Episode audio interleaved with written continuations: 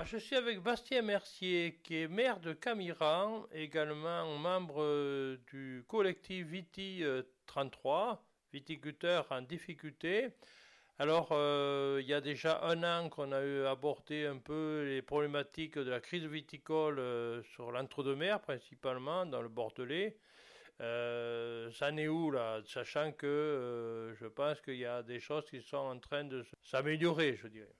Eh bien, bonjour à toutes et à tous. Oui, en effet, euh, beaucoup de choses ont bougé. Bon, les, barrages ont, ont été levés, mais de façon très méfiante. Hein. Nous sommes encore sur le, qui-vive des annonces qui sont faites. Nous sommes, nous sommes en train également de vérifier la faisabilité de la mise en place de ces annonces parce que nous n'aimerions pas euh, avoir de mauvaises surprises dans quelques semaines. Donc le gouvernement euh, a la pression qui est maintenue par les agriculteurs et dont on fait partie et euh, on ne lâchera rien, ça c'est une certitude. Dans les premières annonces qui ont été effectuées, quelques enveloppes ont été annoncées, hein, donc plutôt intéressantes. Maintenant reste à savoir quels seront les critères d'attribution puisque nous nous sommes aperçus que forcément, quand les critères commencent à tomber, beaucoup de personnes deviennent inéligibles et, et au final, euh, les annonces euh, n'ont pas le véritable effet escompté. Parce que vous avez manifesté euh, dernièrement, je crois, sur Langon, c'est ça? Oui, nous avons organisé une, une manifestation transpartisane, transsyndicale, qui, qui, qui s'était voulue la plus neutre possible et pour qu'elle défende les agriculteurs et les agricultrices. C'était le premier objectif. Et puis nous avons réuni environ 200 tracteurs et, à peu près 500 personnes, ce qui montre que nous sommes prêts à nous mobiliser à tout moment et, euh, et nous n'avons pas nous n'avons pas fini de nous faire entendre. L'objectif c'est de sauver l'agriculture et, derrière tout ça de, sauver l'agriculture française bien entendu. Euh, plusieurs questions se posent à nous. Hein. Euh, quelle est la considération que l'on porte aux, retraités et ceux qui vont l'être Quelle est la considération que l'on porte à la nouvelle génération qui n'arrive plus à s'installer parce que les droits de succession, les investissements dus aux mises aux normes font qu'aujourd'hui euh, c'est un, c'est un secteur d'activité qui repousse la jeunesse plus qu'elle ne l'attire. Et, euh, ça, ce sont des questions fondamentales. Euh, quel est également le revenu que nous pouvons garantir au minimum à tous ces, toutes ces agricultrices et agriculteurs qui font un métier où ils ne comptent pas leur temps, où ils ne mesurent pas la passion tel, tellement euh, qu'elle est forte. Et donc aujourd'hui, euh, on ne peut plus travailler pour le plaisir. Euh, le plaisir, s'il n'est plus rémunérateur, il arrive un moment où la passion devient un enfer. Et c'est absolument pas ce que nous souhaitons dans, dans, dans, nos filières. Voilà. Voilà pourquoi nous nous sommes réunis à Langon et voilà pourquoi nous ferons tout pour garder une pression forte sur nos instances euh, afin que les propositions qui ont été faites soient de la réalité et qu'il y ait vraiment une convergence nationale vers l'indépendance alimentaire telle qu'on nous le, baratine euh, tant. Alors je crois que le, le, préfet était sur le terrain hier, euh, en Sud-Gironde, chez une exploitation de polyculture élevage. Mais bon, il est en train de, finalement, c'est les, ce qui a été annoncé, c'est que chaque préfet euh, dans chaque département est en charge de, de mesurer un peu les problématiques de chaque, euh, chaque secteur. Nous regrettons malheureusement le collectif de ne pas avoir reçu une invitation du préfet, sachant que nous participons à la cellule de crise viticole. Euh, je pense que nous sommes force de proposition tout autant que n'importe quel syndicat. Euh, nous, menons beaucoup d'actions euh, avec euh, les, élus parlementaires. nous menons également des, des actions auprès du sous-préfet. Nous avons rendez-vous à Langon mercredi. je veux dire, le collectif, on n'est peut-être pas reconnu en tant que tel comme étant des représentants officiels, je dirais, mais nous sommes une association, une association d'agriculteurs et d'agricultrices qui travaillons tous les jours, qui prenons de notre temps euh, libre pour, euh, pour mener des actions, pour faire en sorte que notre voix porte beaucoup plus, car on le sent, euh, on le sent de tous nos adhérents. Hein.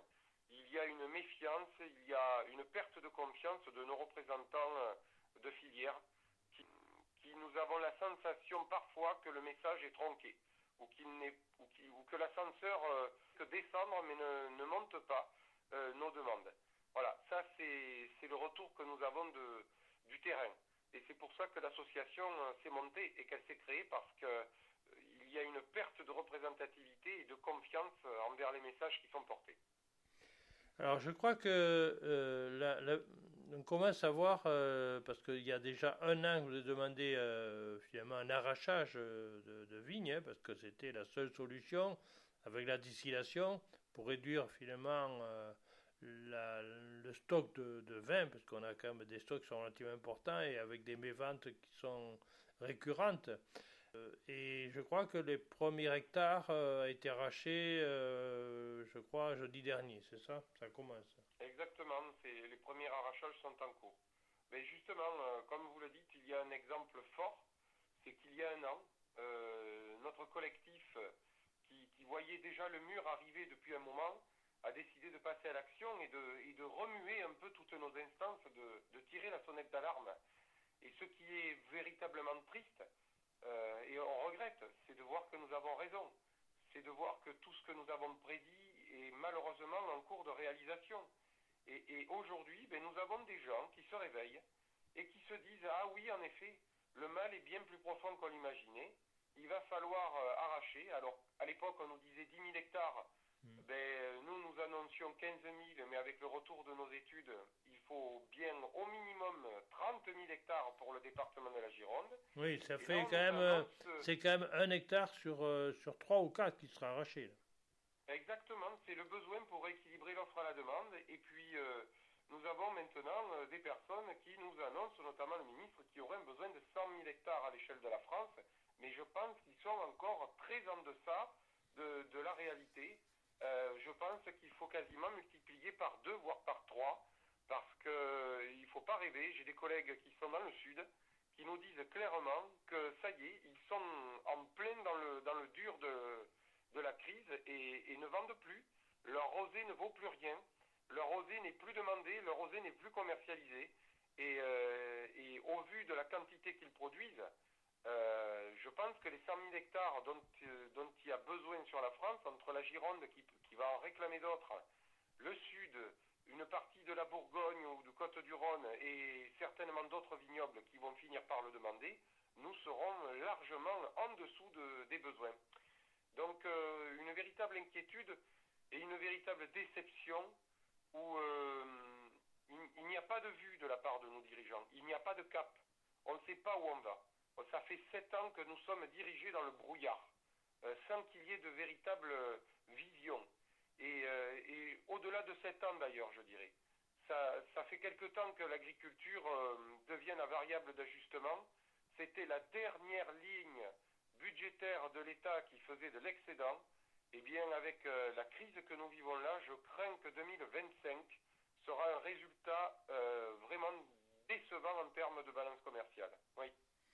Alors, ça veut dire que quelque part, a, vous aviez demandé des aides euh, à la fois, euh, c'est des aides euh, nationales, mais il y avait également le CIVB, il y avait plusieurs éléments qui rentraient en jeu, le département, la région, etc.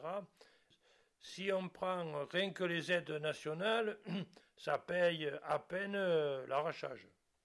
Ça paye à peine l'arrachage. Mais nous, ce que nous demandons derrière, à la limite, ça ne paye que l'arrachage, c'est que nous ne nous retrouvions pas avec des contraintes derrière à faire de la renaturation, du reboisement ou des jachères de 20 ans. Voilà, ça c'est quelque chose qui n'est plus entendable.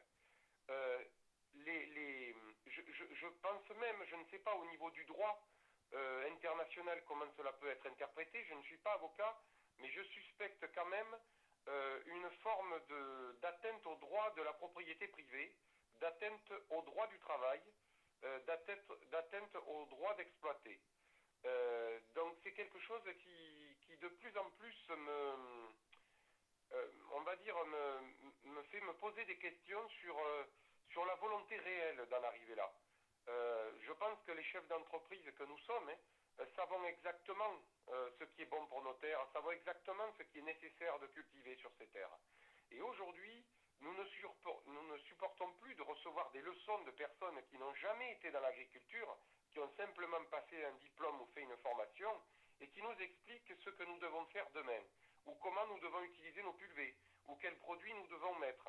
C'est vrai, nous sommes tous des crétins. Euh, les jeunes agriculteurs qui sortent, qui ont fait des études, ou qui ont eu euh, le sens ou la chance d'avoir un père, une mère euh, dans le milieu agricole qui leur a transmis leur savoir-faire, eh bien oui, c'est vrai, nous ne savons pas travailler. nous avons de plus en plus la sensation d'être de véritables bouseux, mais nous, nous revendiquons la paysannerie. Nous revendiquons ce savoir-faire qui est transmis de génération en génération, et croyez-moi une chose, si demain il y avait une guerre, je doute que tous ces cols blancs soient en capacité de nous dire ce qu'il faudra faire pour nourrir la France. Nous savons déjà le faire et nous n'avons pas besoin d'eux. Ce que l'on regrette en tant qu'agriculteur aujourd'hui, c'est que voilà, nous sommes dépendants des aides. Si nous n'avons pas les aides, nous ne pouvons plus vivre. Et l'avantage qu'il y a, c'est que eux, en donnant des aides, ils peuvent mettre des critères. Ils peuvent nous, nous, mettre des boulets aux pieds ils peuvent euh, nous cadenasser et faire en sorte que nous soyons obligés de rentrer dans leur volonté, dans leur trajectoire. Ce n'est pas ce que nous voulons. Ce que nous voulons, c'est vivre de notre métier. C'est faire en sorte que nous remettions des règles d'égalité sur la table. Et nous avons la possibilité de les faire en France. Il faudra qu'il y ait une volonté politique, mais également qui vienne du peuple, des consommateurs, à faire le choix. Dans le magasin, on ne leur demande pas de payer un peu plus cher. On leur demande simplement déjà de commencer par acheter français. Ça, c'est la chose qui peut sauver beaucoup de paysans. Derrière, la loi Egalim va obliger à rétablir euh, le partage de la richesse. Nous, ce que nous demandons, c'est que le partage de la richesse se fasse du producteur au, au distributeur.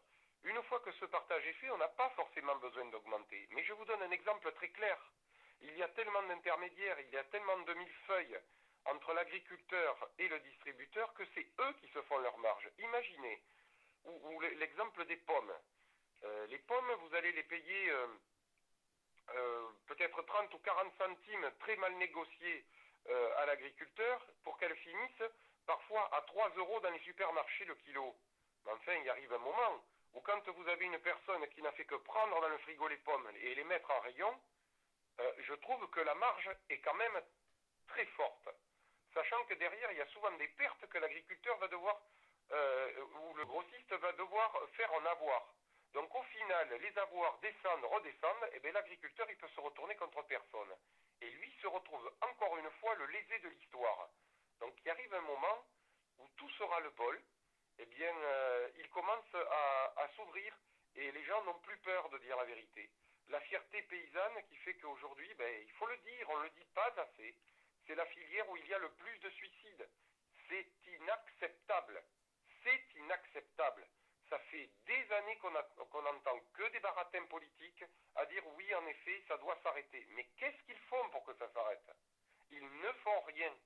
Ils cultivent, ils cultivent cette misère. Et aujourd'hui, il y a un ras-le-bol qui fait que nous disons stop. Stop à tout ça, parce que la détermination est tellement forte que nous irons jusqu'au bout faudra remonter à Paris, s'il faudra rebloquer, s'il faudra rentrer dans les instances, nous le ferons. Des élections sont en cours. Je dis à tous mes collègues agriculteurs, votez bien. Oui, oui, tout à fait. Alors, ce cas vous a été suivi euh, notamment par les élus, euh, les maires euh, de l'entre-deux-mer hein, pour cette manifestation. maintenant, vous avez prévu par ailleurs, c'est peut-être une diversification parce que le vin ne se vendant pas ou très mal, vous cherchez quand même à d'autres sources de revenus. Bien entendu, nous devons tous nous remettre en question à notre niveau sur euh, les reconversions d'entreprises, sur les diversifications et les choses qui peuvent apporter un supplément. Nous savons bien qu'aujourd'hui, euh, le métier d'agriculteur, de manière générale, ne suffit plus. Donc, certains de mes collègues ont fait des chambres d'hôtes, font de l'onotourisme, font des prestations de dégustation. En ce qui me concerne, j'ai ouvert une guinguette hein, euh, qui a plutôt très bien marché pour 2023, ce qui m'a permis de, compenser des pertes de vente de bouteilles aux particuliers, puisque là aussi la consommation euh, qui baisse n'arrangera pas la situation dans les années à venir.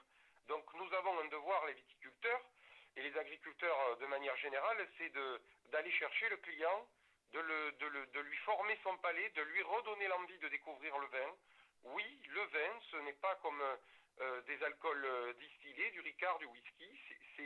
C'est quand même, on va dire, un véritable mariage avec les repas que nous faisons. C'est également des moments plaisir. Et, le, vin doit, convenir à cette, clientèle.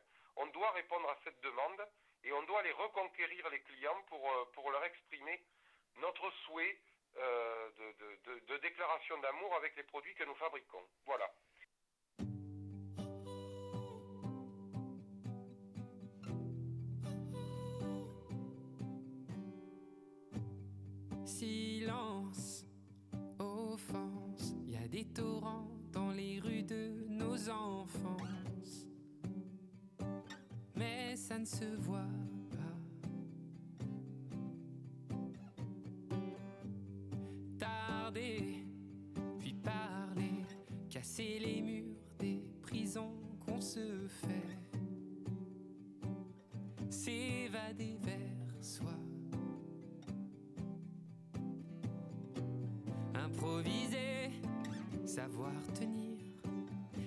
jamais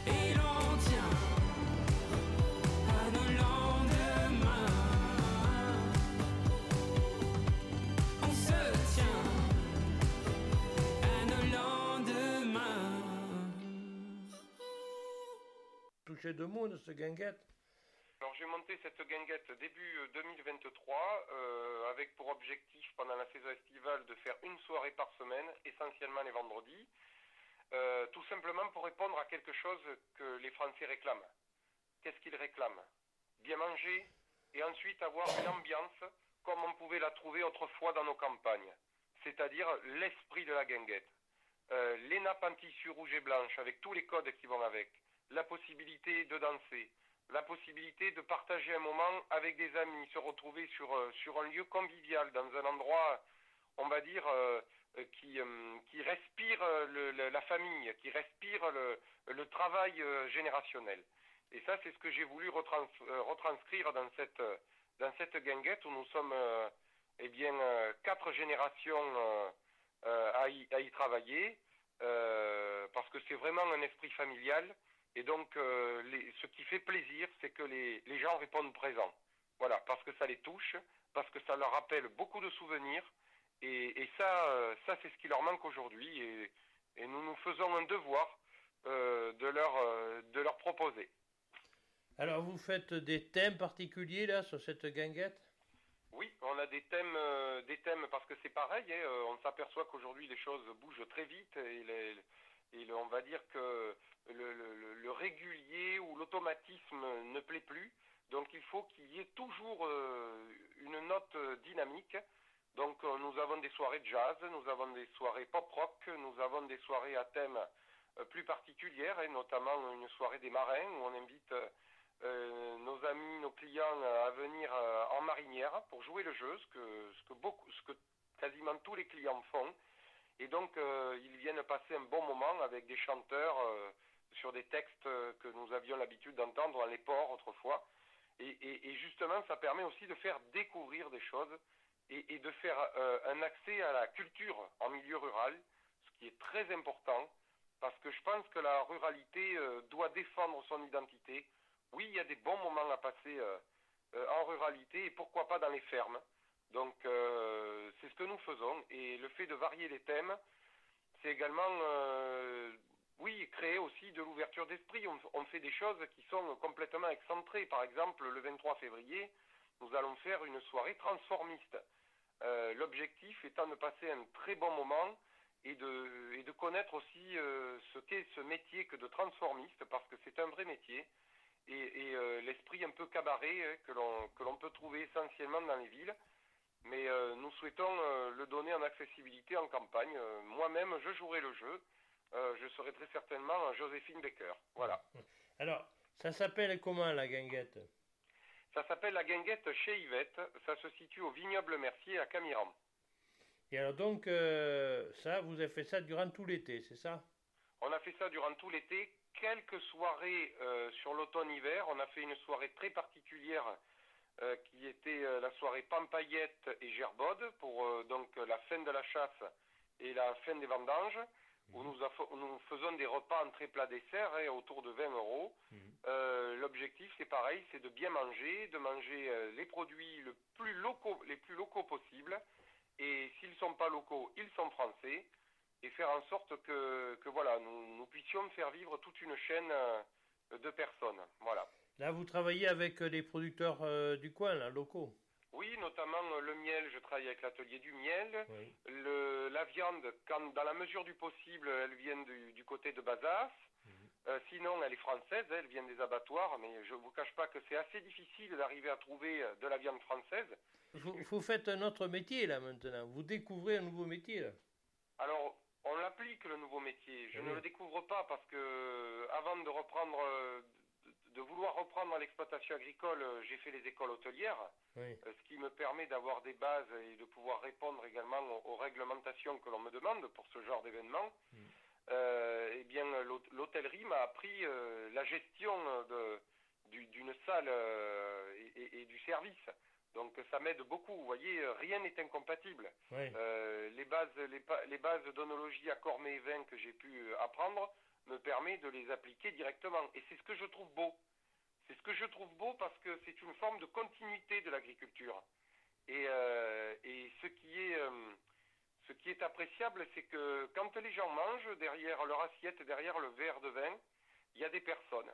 Et ces personnes-là, on raconte leur histoire j'ai par exemple un producteur de, euh, de pâté euh, qui fait euh, qui, qui, est on va dire très original dans, dans les recettes, qui est de Hagetmont.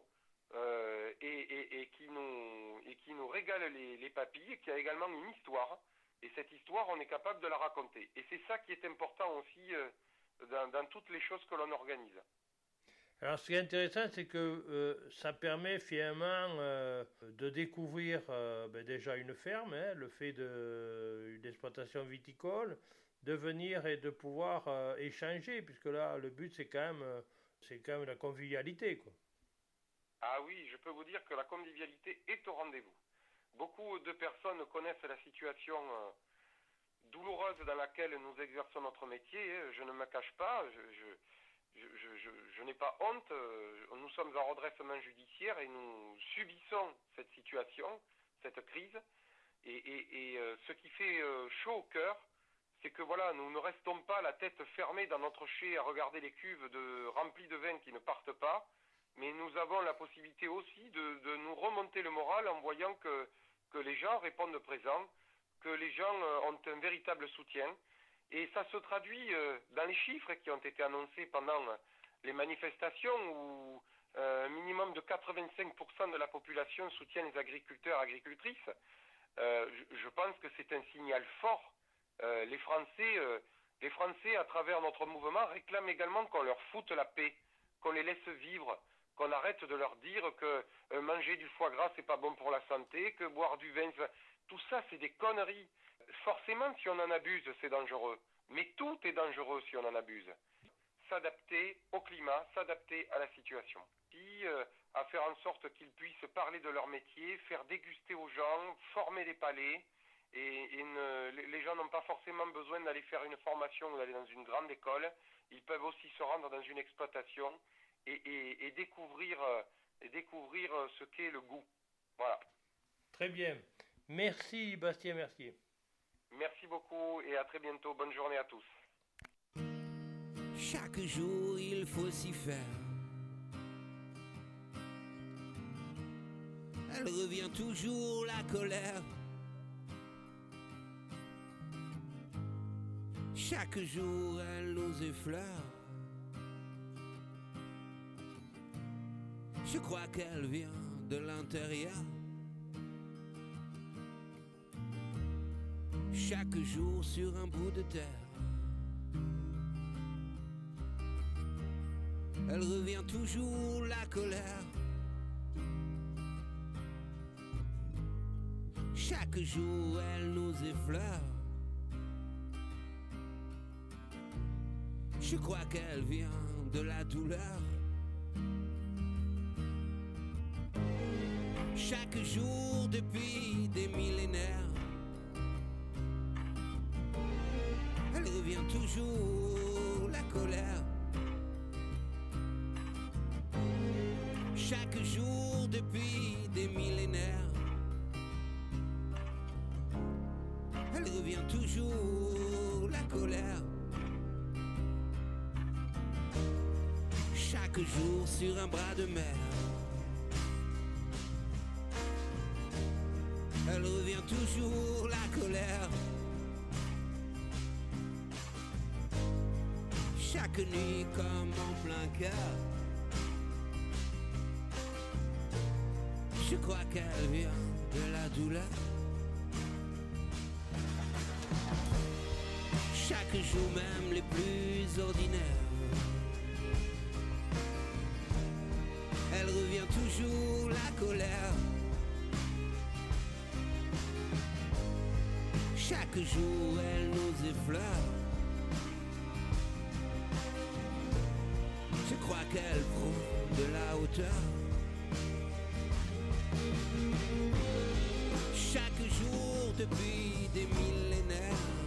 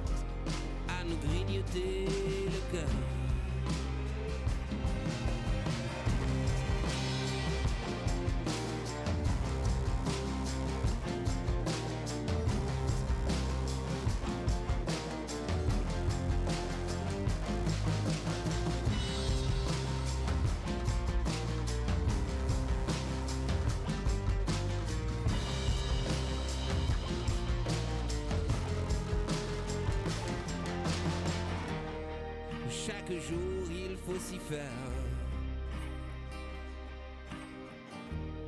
Elle revient toujours la colère. Chaque jour elle nous effleure. Je crois qu'elle vient de la douleur.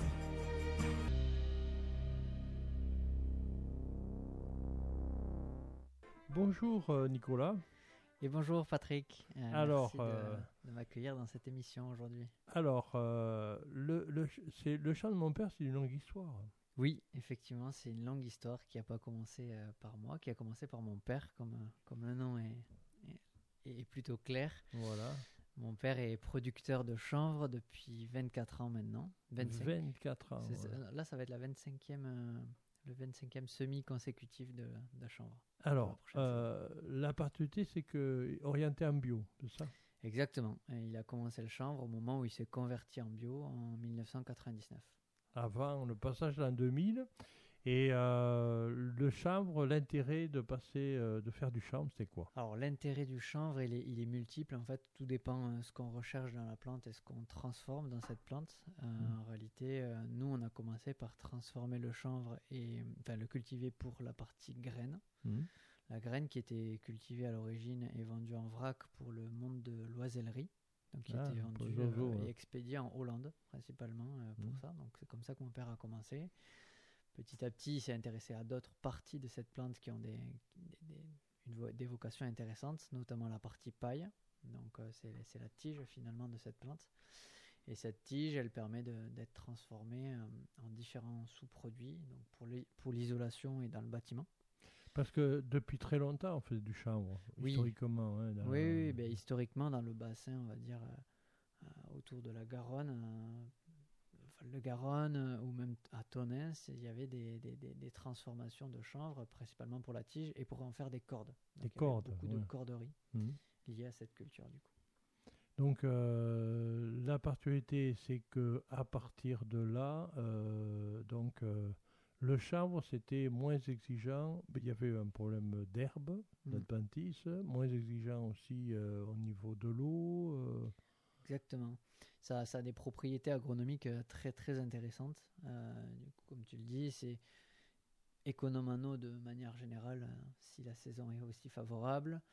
Euh, ça a une capacité d'être très poussant, donc ça pousse très très vite sur les premières phases de démarrage, ce qui permet de d'éviter la concurrence des mauvaises herbes. Donc euh, en bio, ça se conduit très très bien euh, et même en conventionnel, j'ai envie de dire, de Mhm. manière générale, c'est très adapté au bio. Euh, ça, ça a des capacités énormes euh, d'un point de vue de captation de CO2. Euh, L'intérêt, c'est que, grosso modo, euh, dans le cadre d'une rotation de la culture bio, on est obligé de faire varier les cultures euh, pour avoir une certaine diversi- biodiversité. De l'assolement, oui, tout à fait. un assolement, exactement. Et donc là, ça, on peut l'intégrer à, ce- à ces rotations de culture. Et du coup, euh, un hectare de chanvre, c'est à peu près l'équivalent d'un hectare de forêt en termes de captation de CO2. Ah, Donc, quand dans le cadre d'une rotation de culture, on peut avoir. euh, et, et- et ça en 4 mois. Donc, euh, Oui, parce que ça sème quand là, c'est... ça se sème grosso modo en, en mai, à peu près. euh, Oui, parce que c'est... c'est gélif, quoi. Euh, ouais, en fait, ça, ça, ça pousse pas l'hiver. Après, il y a des variétés qui sont adaptées à des conditions climatiques beaucoup plus froides. Mais de manière générale, c'est entre mai et juin, euh, entre euh, avril et juin. Avril et juin, et Voilà. pour une récolte quand? Récolte qui se fait euh, suivant ce qu'on recherche aussi dans la plante, c'est ça. Si on, préfère, euh, si on veut récolter les graines ou la tige, ou alors les fleurs, suivant ce qu'on en fait, c'est entre fin août et octobre. Alors, le chanvre, c'est quoi? C'est une céréale? C'est quoi en fait Mais le chanvre, en fait, c'est le, hum, ça vient de la famille des Cannabéacées, si je ne me trompe pas. Mhm. en enfin, dans la prononciation. C'est un cousin du houblon euh, éloigné. Mhm. C'est pas une, une céréale, c'est plus un oléagineux puisque ça vient euh, produire des graines qui sont riches en, en lipides et en protéines. On fait de l'huile avec. Et exactement, on en fait de l'huile. Ton père, fait ça, il y a notre exploitation. ouais. Voilà. Et ton père, euh, donc faut pas, tes parents euh, font de l'huile, Mhm. de chanvre, mais pas que. Exactement. Donc euh, sur l'exploitation, euh, on cultive euh, du chanvre, du colza, de la cameline et du tournesol. Cameline, c'est quoi ça la cameline? Cameline. La cameline, c'est l'ancêtre du colza. Euh, c'est un peu comme du colza, mais en étant tout petit, en étant moins productif, mais par contre, c'est quatre fois plus riche en oméga 3. Donc, c'est une huile qui est très très intéressante d'un point de vue nutritionnel. Et ces quatre différentes graines qu'on cultive, du coup, l'objectif, c'est après de les transformer dans notre huilerie. Donc, euh, pour ça, on a tout un, bâtiment adapté à trier les graines, les nettoyer, les sécher euh, proprement, et ensuite les stocker. Et après, on presse à la demande. Donc, on vient presser petit à petit les graines hein, qu'on a cultivées euh, l'année précédente. Et pour produire de l'huile fraîche, du coup, à première pression à froid biologique. Première pression en froid biologique. Alors, Euh, la particularité, donc, euh, c'est que l'exploitation se trouve à Foyer. On est en Vallée-à-Garonne, c'est ça? Exactement. Inondable ou pas? C'est sur des en partie inondable. On est sur une, une limite. Donc, euh, effectivement, il y y a- il y a certains champs, quand ça déborde trop, Mm. ça vient un petit peu à. Mais vous n'êtes pas trop impacté dans la mesure où les cultures. euh, Non, c'est ça, exactement. Quand la, quand la Garonne déborde, de manière générale, c'est toujours sur des saisons où, c'est en hivernage euh, ou en jachère sur ces Mm. périodes-là. Donc, il n'y a pas d'impact. Vous mettez des cultures intermédiaires entre temps. Parfois, oui. Ouais, Mm. c'est ça. Ben, le colza est un peu particulier parce qu'il se, il se sème à une période un peu particulière de l'année il vient faire un peu plus que, que Oui. 12 mois. Donc, euh, donc ça dépend, hein, les, Tout à fait. et les rotations. Absolument. Et alors euh, là, euh, ce, ce chambre, euh, donc semé, euh, c'est une toute petite graine. Oui, le chanvre, c'est pas une graine très très grosse. Je sais pas. Elle est plus grosse que le colza. Je sais pas trop Ah, elle est plus grosse que le colza. Oui, oui, elle est quand Ouais, même un peu d'accord. plus grosse Ouais, que le colza. ouais, d'accord. Et donc ça se sème avec Ça se rapproche à une lentille en termes de, de Ah, diamètre. D'accord. Ouais, ok. D'accord. Ok. Donc euh, vous semez ça entre avril et mai à peu près. Exactement. Et euh, ça demande beaucoup d'entretien? Un petit peu, il faut faire un bon démarrage, un bon semis avec une terre un petit peu préparée. Et puis après, euh, si, euh, si on a les bonnes conditions climatiques, ben, ça démarre tout seul. Après, s'il faut mettre peut-être un petit coup d'eau au tout démarrage pour permettre vraiment une belle levée. Et à partir du moment où on a une belle levée, euh, comme, comme je l'ai dit, ça permet d'éviter toute concurrence. Et comme la densité euh, du chanvre est assez forte, pour vous donner un ordre d'idée, sur un mètre carré, on met à peu près 250 graines. carré. 250 pieds à peu près euh, qui Exactement. sortent. Ouais. Donc là, on est sur une culture de chanvre monoïque qui a vocation à faire de la graine ou de la paille. Mhm. On va peut-être parler un petit peu plus tard, un peu plus tard de culture de CBD. Mhm. Et là, c'est pas du tout pareil. La culture de CBD, c'est un peu euh, comme euh, si on préparait des plants de tomates qu'on fait, euh, qu'on fait lever euh, sous serre et ensuite on vient les mettre en terre.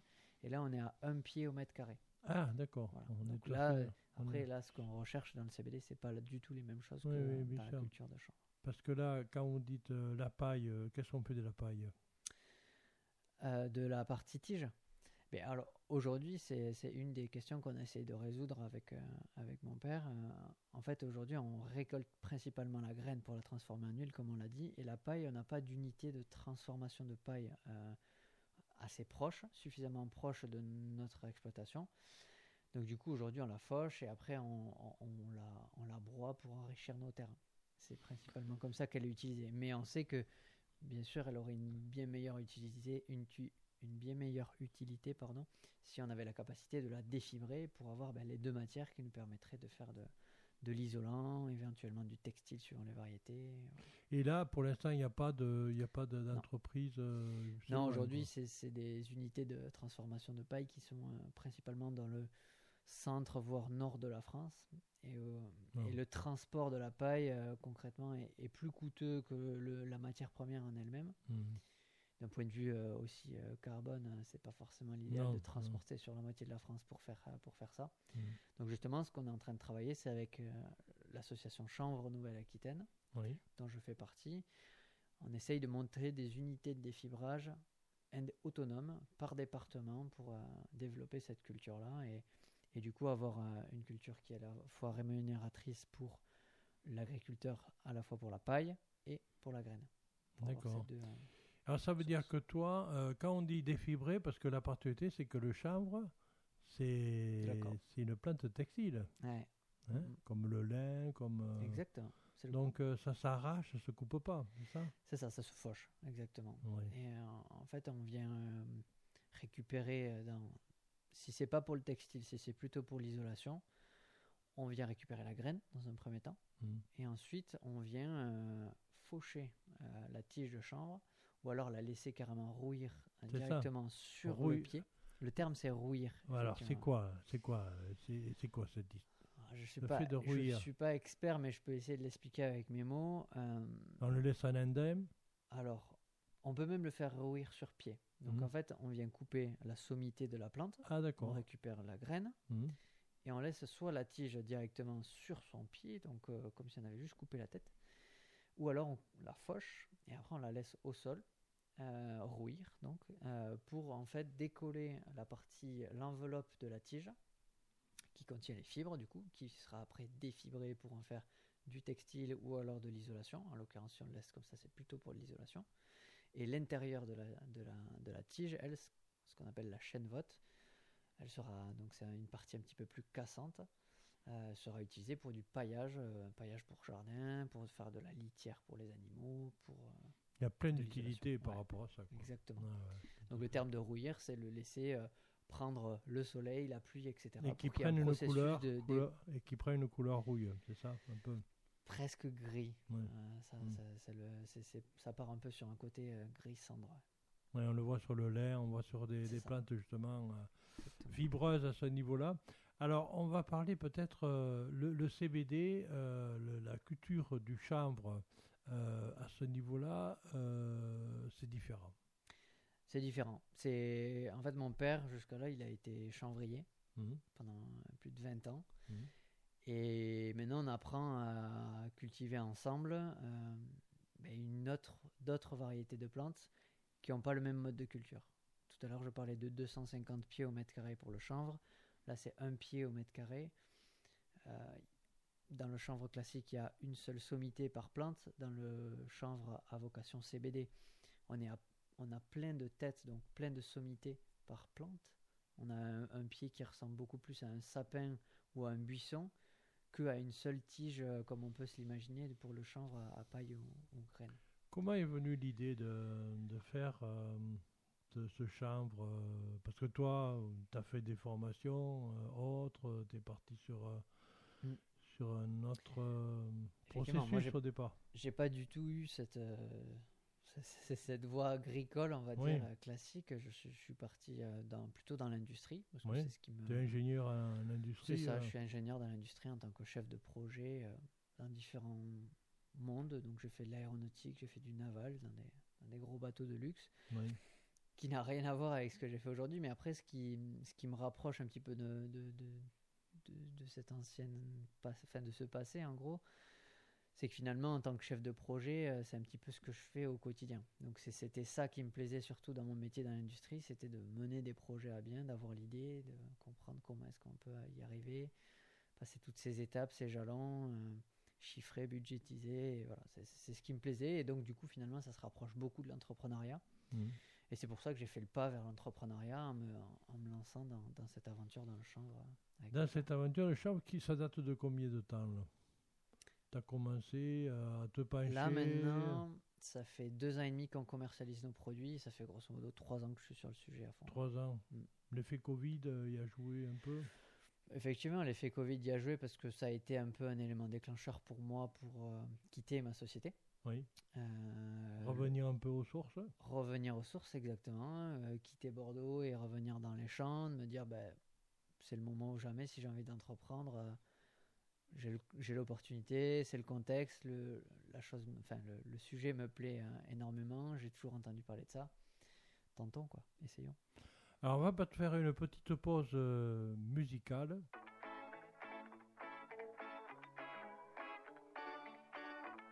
Welcome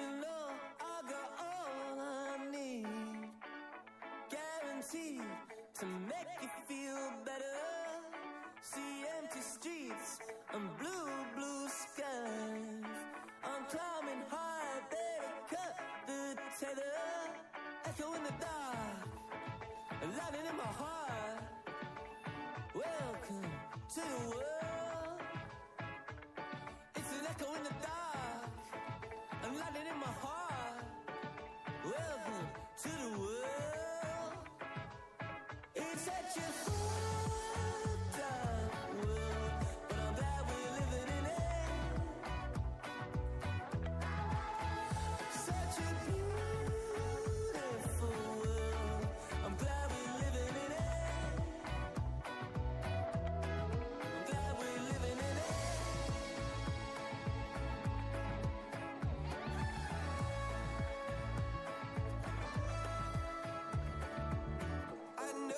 crazy. Are we ever gonna shine? Don't know,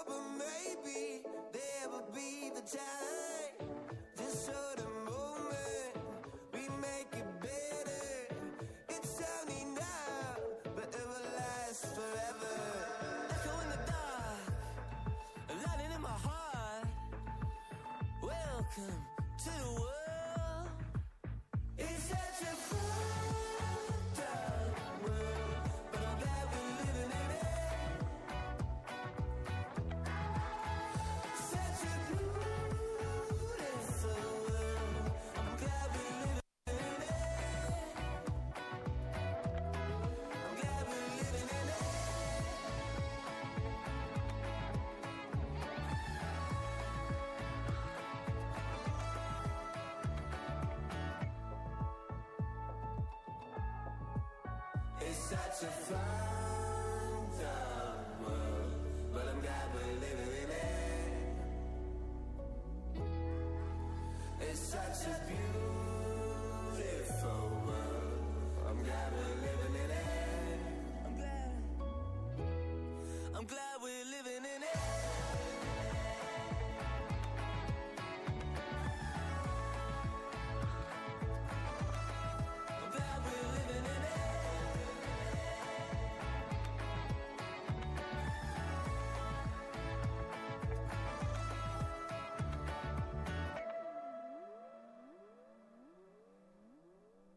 Toujours euh, dans les studios avec euh, Nicolas Roumat, euh, le charme de mon père. Alors, on a parlé de la production sur l'exploitation, à la fois le charme, le colza et bien d'autres qui sont produits pour faire de l'huile.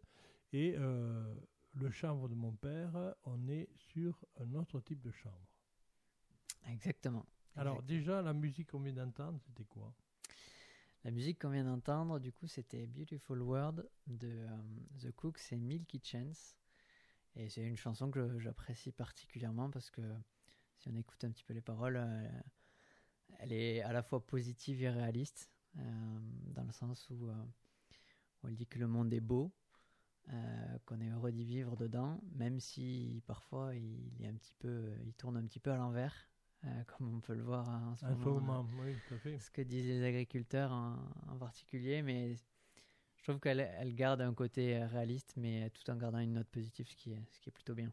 Oui, tout à fait. Très bien. D'être euh, positif à ce niveau-là. Ouais, Alors, euh, on était sur le, le chanvre euh, donc, euh, qui fait du CBD. Alors, ce chanvre, il est cultivé différemment. exactement. Comme on disait, le chanvre classique où on récupère la graine ou la paille, là on va récupérer plutôt les principes actifs euh, du chanvre. Donc euh, le CBD, le CBD, ça s'appelle, le- ça c'est le cannabidiol. C'est une des molécules qu'on peut retrouver dans la fleur de chanvre. Et suivant les variétés, il est plus ou moins développé et plus ou moins dosé. Donc, on récupère les fleurs. Exactement. Là, euh, l'objectif, c'est de récupérer les feuilles et les fleurs euh, de la sommité de la plante Mhm. pour après en faire différents produits euh, qui vont euh, soit être extraits, donc faire euh, une forme d'huile essentielle de fleurs de chanvre, si on simplifie un petit peu la chose, pour récupérer le concentré de, de cette molécule, le CBD, et les autres. Mhm. Et, euh, ou alors, on pourrait juste récupérer les feuilles pour en faire des infusions, des tisanes, c'est ce qu'on propose aussi. On fait toute une gamme de tisanes à partir de feuilles de chanvre. On fait euh, après un extrait, et cet extrait, on peut l'intégrer soit en tant qu'ingrédient dans certains produits, soit en tant que vraiment concentré, euh, comme un peu un complément alimentaire. Alors, euh, quand tu dis un pied au mètre carré, c'est-à-dire que là, vous le cultivez différemment.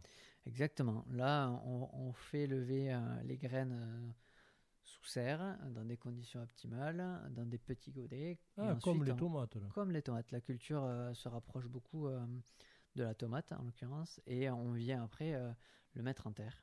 Et, et pour qu'il y ait un bon enracinement, et là c'est un pied au mètre carré, donc c'est beaucoup Là, plus espacé. donc, il y a un repiquage qui se fait. Repiquage, exactement, on vient l'arroser, le tasser petit à petit pour qu'il qu'il Il- pousse. Et il monte, pas, pas besoin de le tutorer, là.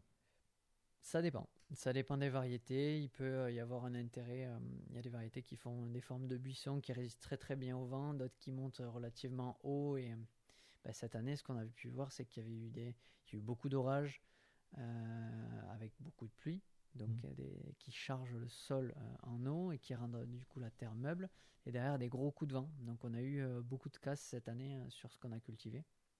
Parce que des fois, quand, quand les pieds font euh, pas loin de 2 mètres, euh, 2 mètres, 2 mètres 50 en, en moins de 3 mois, ben forcément, euh, il y a une certaine fragilité. euh. C'est extraordinaire comme ça monte vite. Ah oui, oui, c'est impressionnant.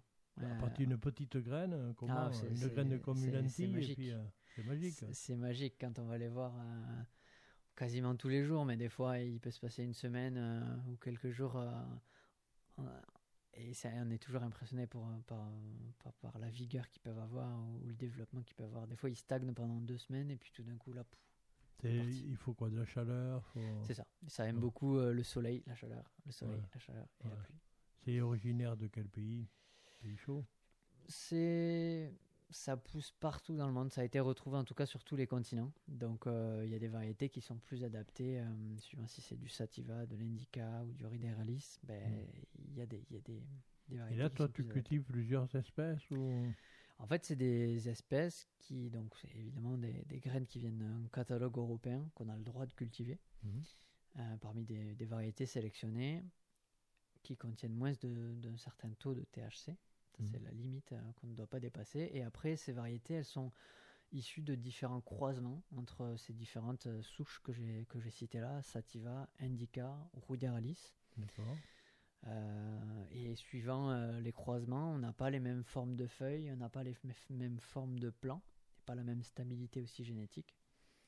Donc c'est ce qui fait euh, la richesse aussi de, de- de cette plante, de voir euh, toutes les variétés qui Ah sont oui. présentes. ouais. Donc là, tu as une pépinière différente de...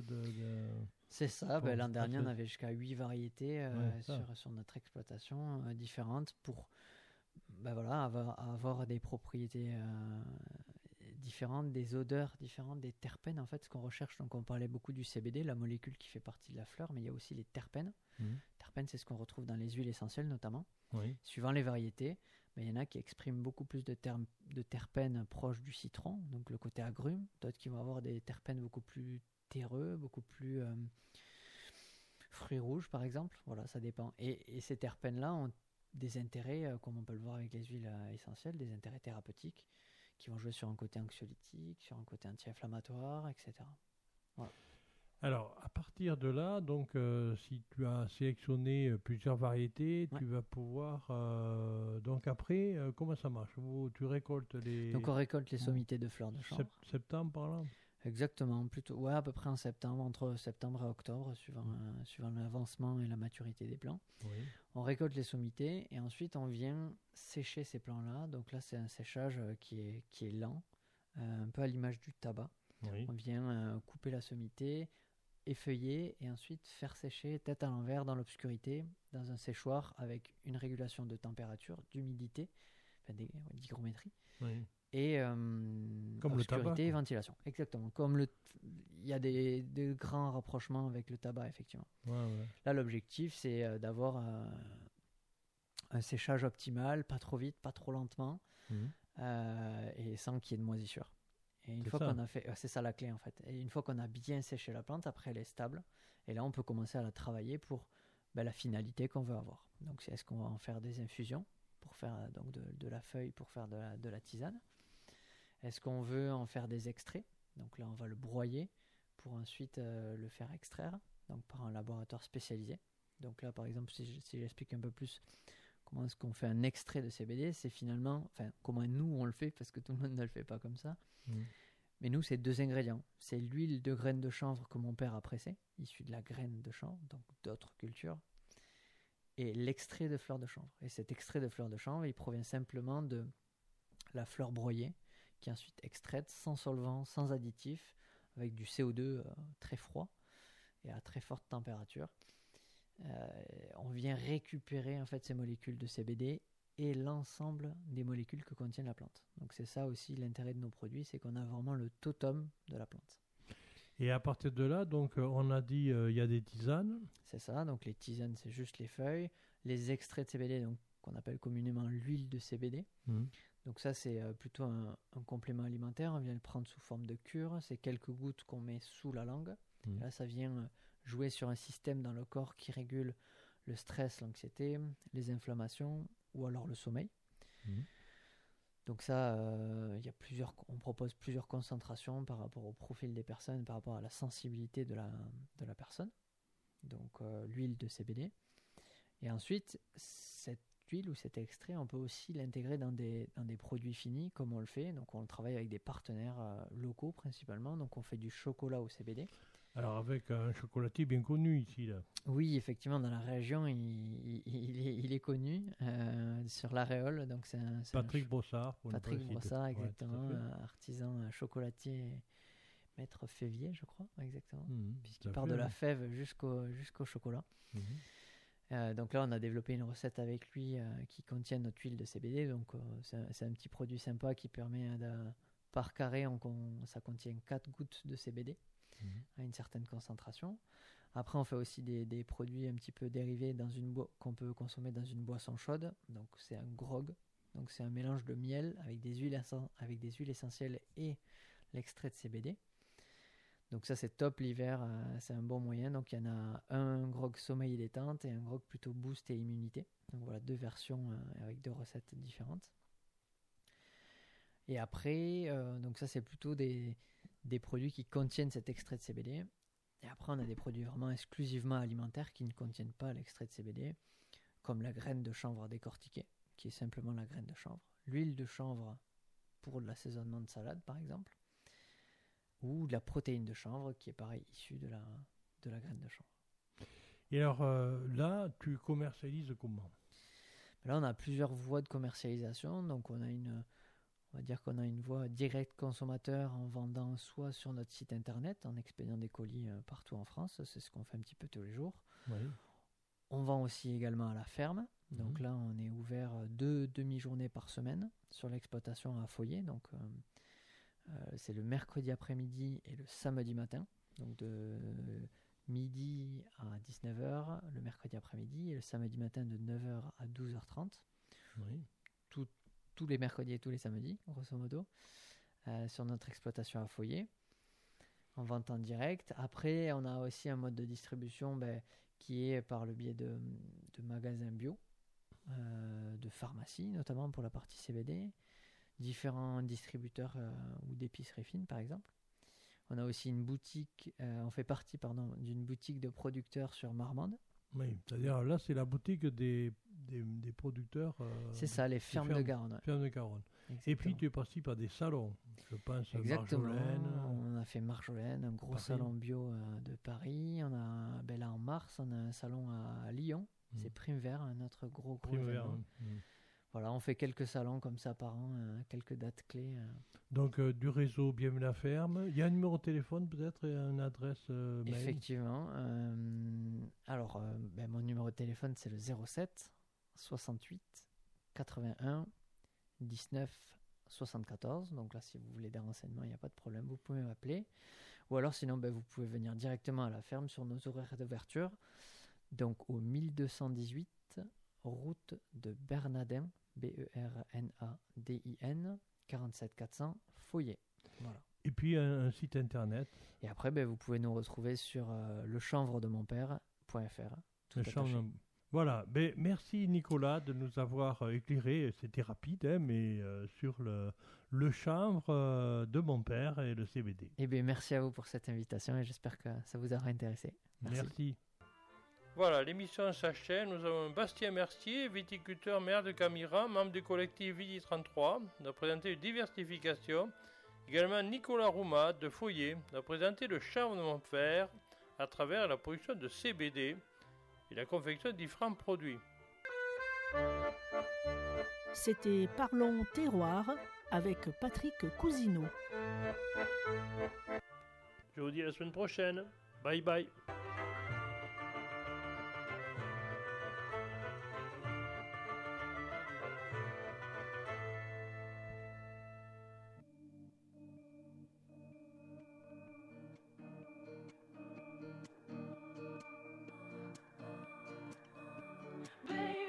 Sous le charme, je suis tombé sur ton corps, mes larmes s'embellissent.